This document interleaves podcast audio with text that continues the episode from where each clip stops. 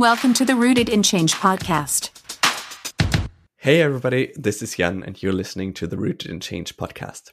I'm interviewing European cleantech champions on how to tackle the climate crisis. Today, I'm talking to Lidia, who is the CEO and founder of Smobya.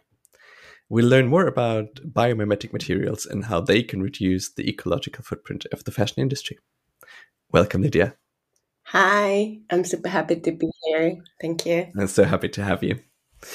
Why don't we start with you telling us a bit about your background? So, how did you come about starting your own business? Where does the idea come from? What did you do beforehand?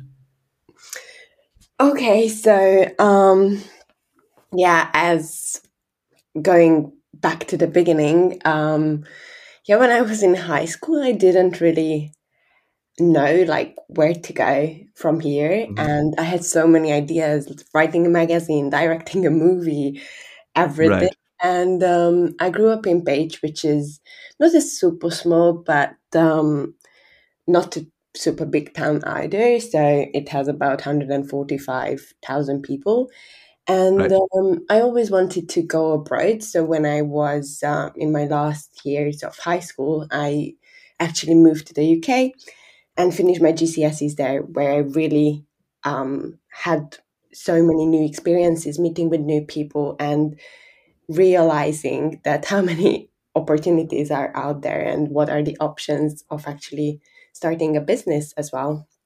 So, mm-hmm. um, after high school, everyone kind of always told me, my teachers and my parents as well, that I can put up a good argument, so I should be a lawyer.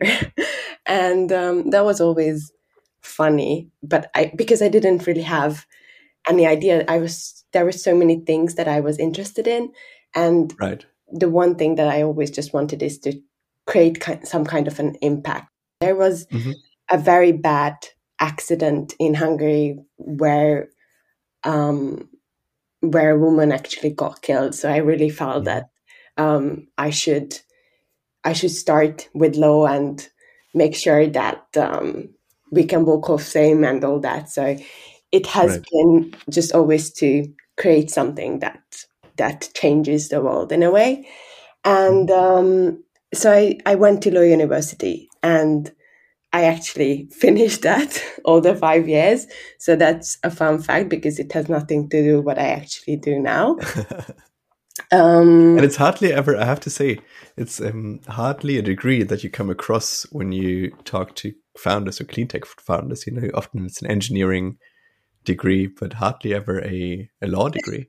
yes, exactly. So, um, yeah, everyone kept telling me that, okay, you won't finish it. So I kind of just made myself to push right. through. But uh, yeah, I really have to say that during my university years, even in my first year, I kind of knew that this is not going to be my journey.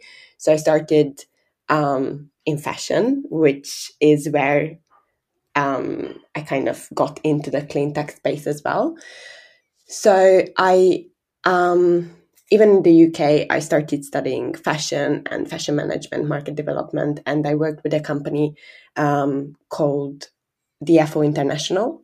So they are based in Budapest here, and um, there I was brand manager and I worked with a lot of fashion companies and um, um, contemporary and luxury fresh, fashion brands.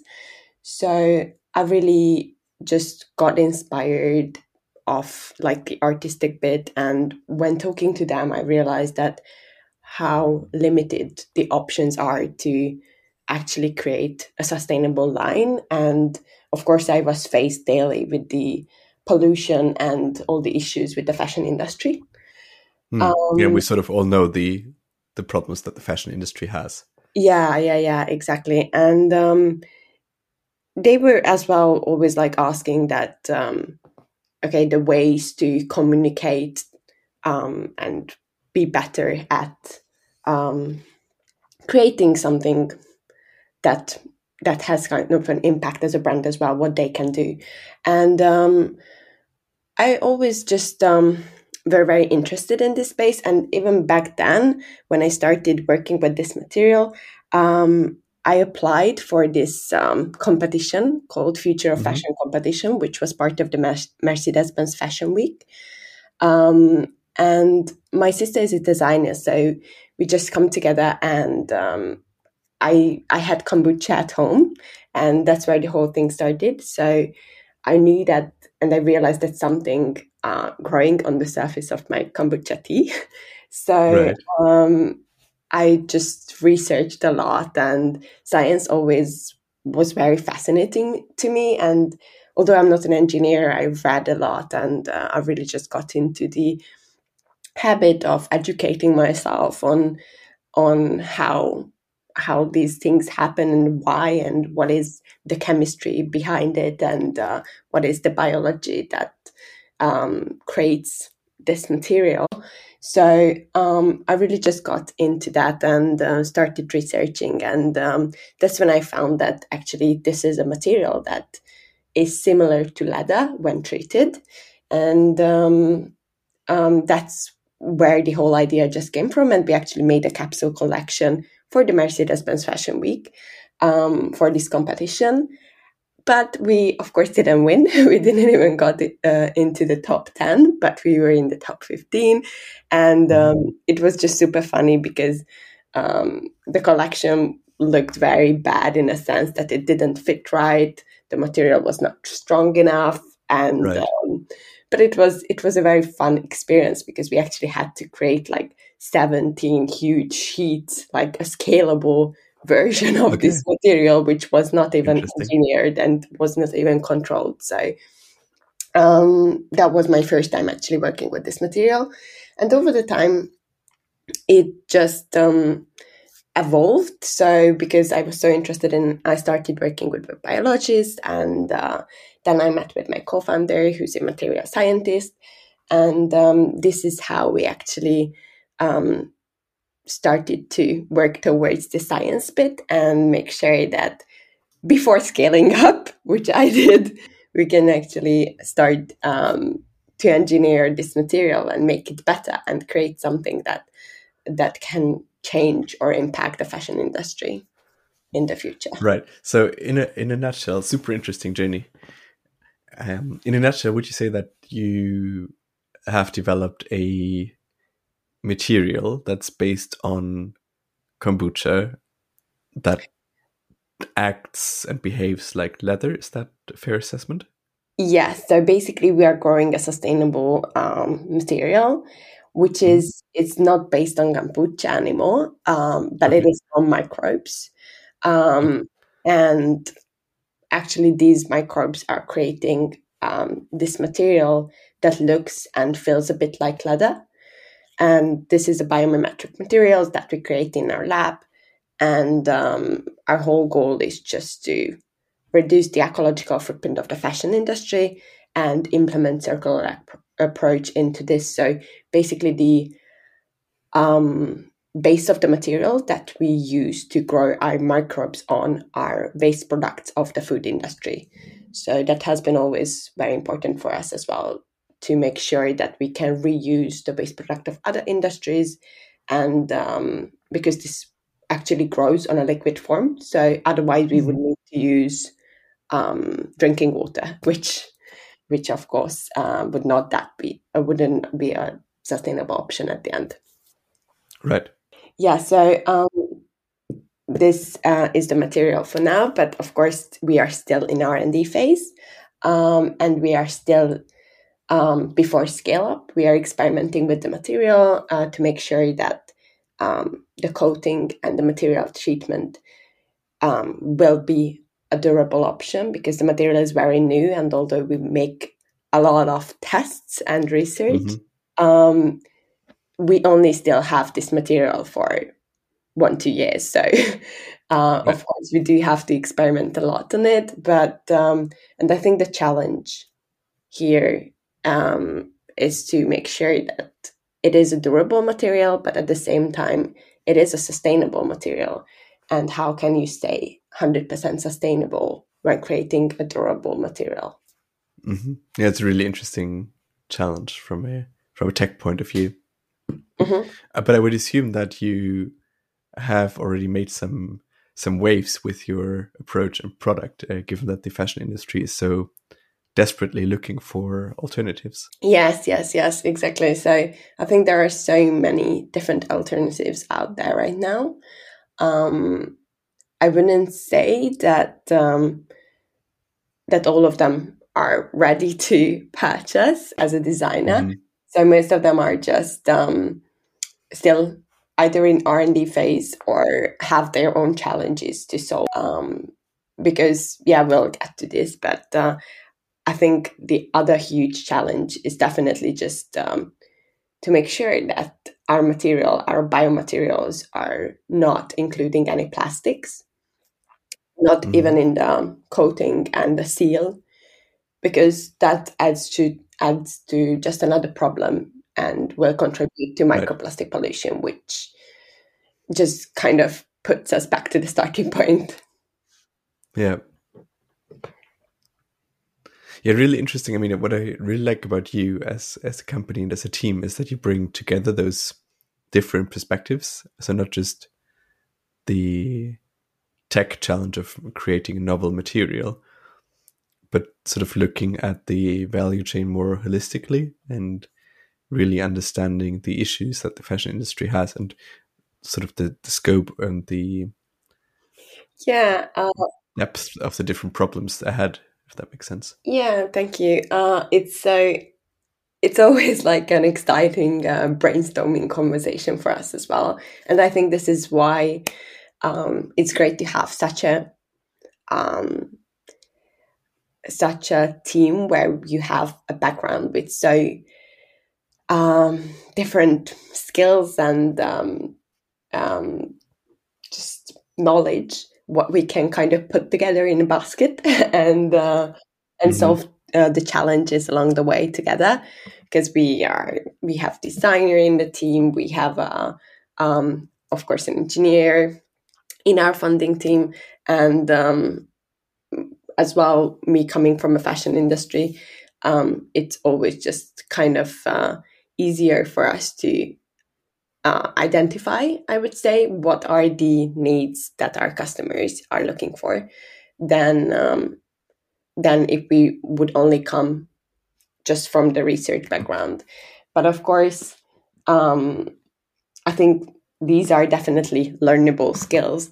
It just um, it's just something that you really have to focus on, and I think there are so many people always say that yes you have to realize whether you're looking or like when you're a startup whether you're creating a product that you want to create or whether it's a product that your audience needs so yeah. um, we are always still evaluating this because when you're creating a novel material I'm not the only one who has to be intrigued because there are some proteins when when we touch it and we're like, whoa, this is super interesting. I love this. This is so rare and I never like touched mm. something similar to this. But then we have to think like, okay, but what will our customers say who are trying to compare this to leather?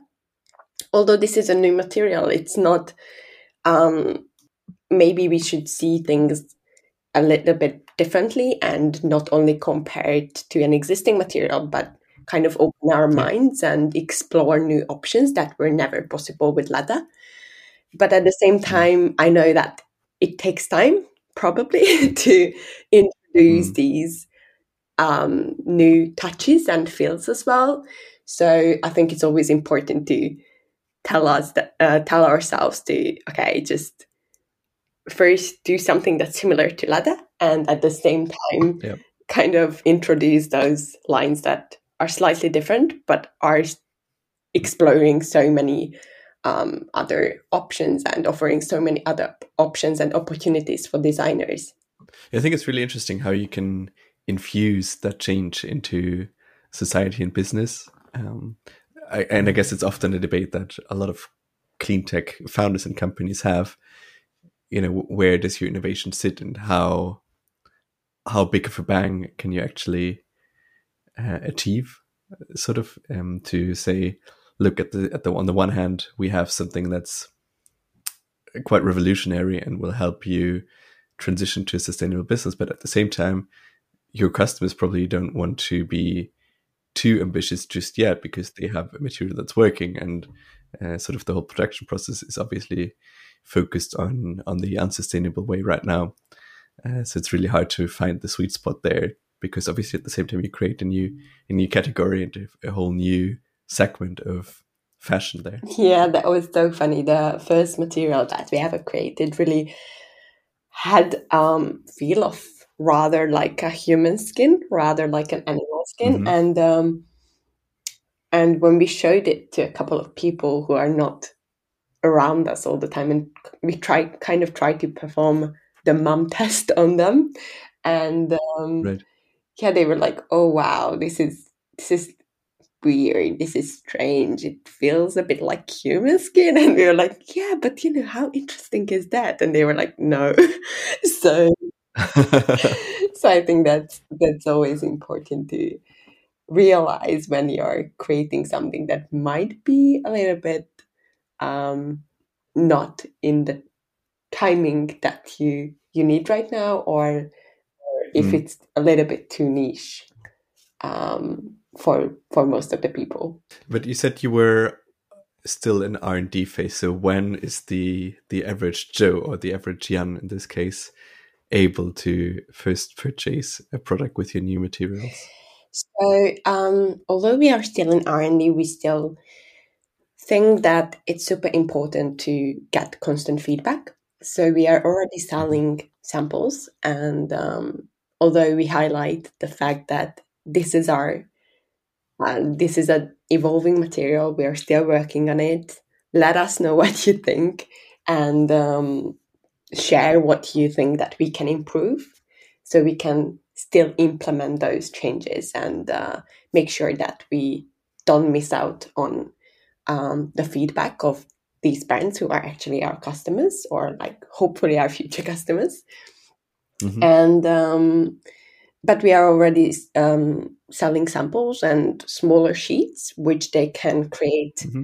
Um, sample products from which is also super important because when you're creating a new material you have to also count with the fact that this will not react the same way as as um, other materials that are have been existing for centuries. Uh, for example, leather, um, and it might have a different um, water absorbency capacity, or it might um, mm-hmm.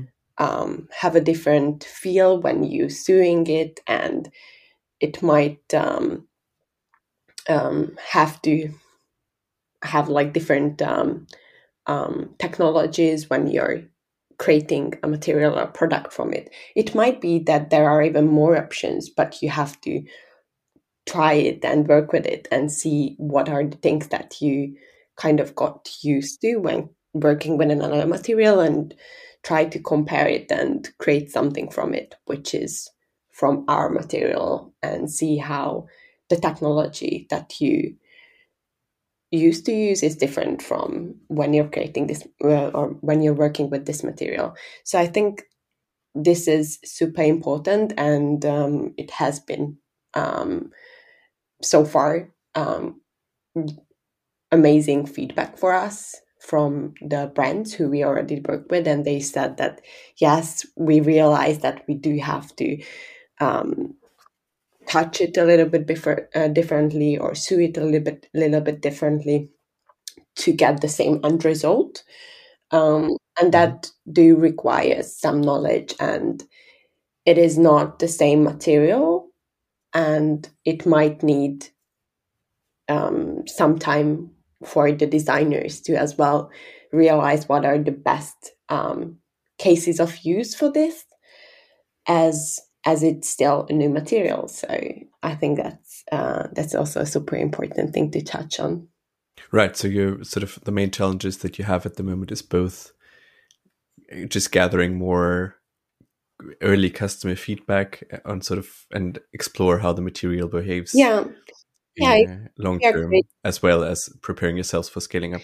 Exactly. If we are creating a boots from, let's say, or shoes, then of course you have to sew that onto kind of a soil and how will that mm-hmm. work what um, are the technologies how how we can actually put that together and um, of course, when you're out in the rain, how will the shoe react? How can you treat that material later on to bring back those qualities? Like when you're also like treating your leather boots to make sure that the leather stays soft. So um, these are all challenges, and I think these are all situations when which we have to face during this development stage and this research uh, stage, because um, because these will be um, the feedbacks of our customers as well or our, our end customers.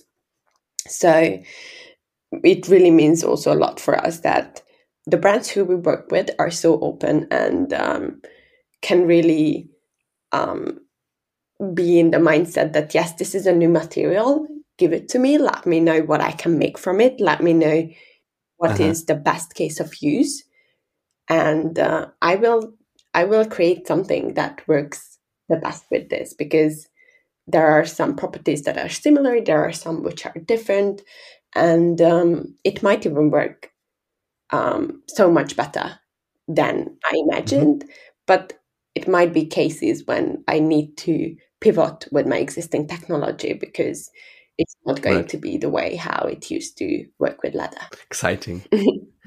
and speaking of feedback and sort of advice, what was the most valuable piece of advice that you've received so far during your journey from, well, potentially law school up until now? Um, Well, I would say that. Uh, uh, yeah, that's a hard one, but I think um, the most valuable one that I always just have to kind of remember is that just do it. just uh-huh. don't think of think about it. Just do it because I think when you're when you're creating a startup and when you're working in a startup and creating innovative materials, there I think most people tend to be, and it's it's the same for me, um, be a bit of a perfectionist and kind of feel that mm-hmm. okay, this is not ready yet. I don't want to show it to people, or I don't want to release it. I don't want to send it to brands because there are still a lot of things that I want to work on before that stage. But if you always wait for that stage, then nothing will ever get released. And um, at the same time, those feedback, as I mentioned, are so important in the development of our journey and in the development of our material. And um, also, I think like if if we would wait um, just to kind of in our space develop further and further, uh, I think this is one mistake that when I'm talking to researchers make a lot that they also mm-hmm. think that okay this is not perfect yet i have to work on it and i have to work on it and it's just not the space uh, it's just not the pace of um, a startup world and we really have to be snappy and quick and uh, give updates and releases and um, develop in that sense that also the public kind of knows and uh, at the same time when I'm talking to, for example, we have a mentor um, from Beamline Accelerator. Um, her name is Marianne, and um, mm-hmm. She's actually the CEO of Gelatex, another um, startup that is in the clean tech space. And she always just told me like, okay, just talk to the customers, just get it out there, and do right. it. And that always just helped me because, yeah, if if I would wait for me thinking that okay it's perfect already then we would wait for a long time so it yeah. just makes me realize that okay just say that okay it's not 100% yet we are still working on it but at least we know which way to work towards the and, and i guess that's also the one key difference between academia and then the startup world that you're not waiting for for perfection as you phrased it, but really getting out there and getting the, the customer feedback to improve your product. And at the same time, we really don't have that time, right? The climate crisis is here. Exactly. So there is a sense of urgency and we can't just wait another five years uh, to spend on R&D. We really need to get out there and try out solutions to help us transition to a more sustainable world. Yeah, exactly. When we are uh, working with universities as well, and um, academian professors who are also material scientists and are experts uh, in the topic and um, they help us with a couple of tests that we do have to run in and we don't have the right equipment or um, the uh, laboratory that they have in the university. So sometimes we just ask for a couple of me- measurements. And when we talk to them, it's kind of the same thing that, of course, they are researchers, but at the same time, they have so many great things. But when, if you don't kind of turn that into a startup and um, develop it further and really if there is no no one there who's passionate enough to lead that idea to become something mm. that's out there then those great ideas just kind of die. And uh, yeah they just sit there and never see the light of day. Yeah exactly. Yeah i think that's a really good and, and key advice to just take the leap of faith and do it and see the results and learn while you go and it's also like a reality check just to make sure that no one will ever have a perfect um, answer or a perfect solution or a perfect stage to launch. Because when you're creating a product, I think that no one ever who launches a product will think that, okay, it's 100% perfect. Even if they mm. might say so, I think they always kind of feel that, okay, if I could do this and this and it, it might, might be even better. But that's the beauty of development and that's the beauty of new releases. Nice. Well um this brings us almost to to the end of our lovely chat. Um, but i was wondering um as we well you were very hopeful very um inspiring but i was wondering whether there was anything else that you would want to share with our listeners um to sort of inspire them even further. Is there anything that gave you hope or inspired you recently? Mm, um, every day, I think when I just talk to my co-founder um, or our engineers um, who are actually working on our technology right now, what we are creating before scaling up.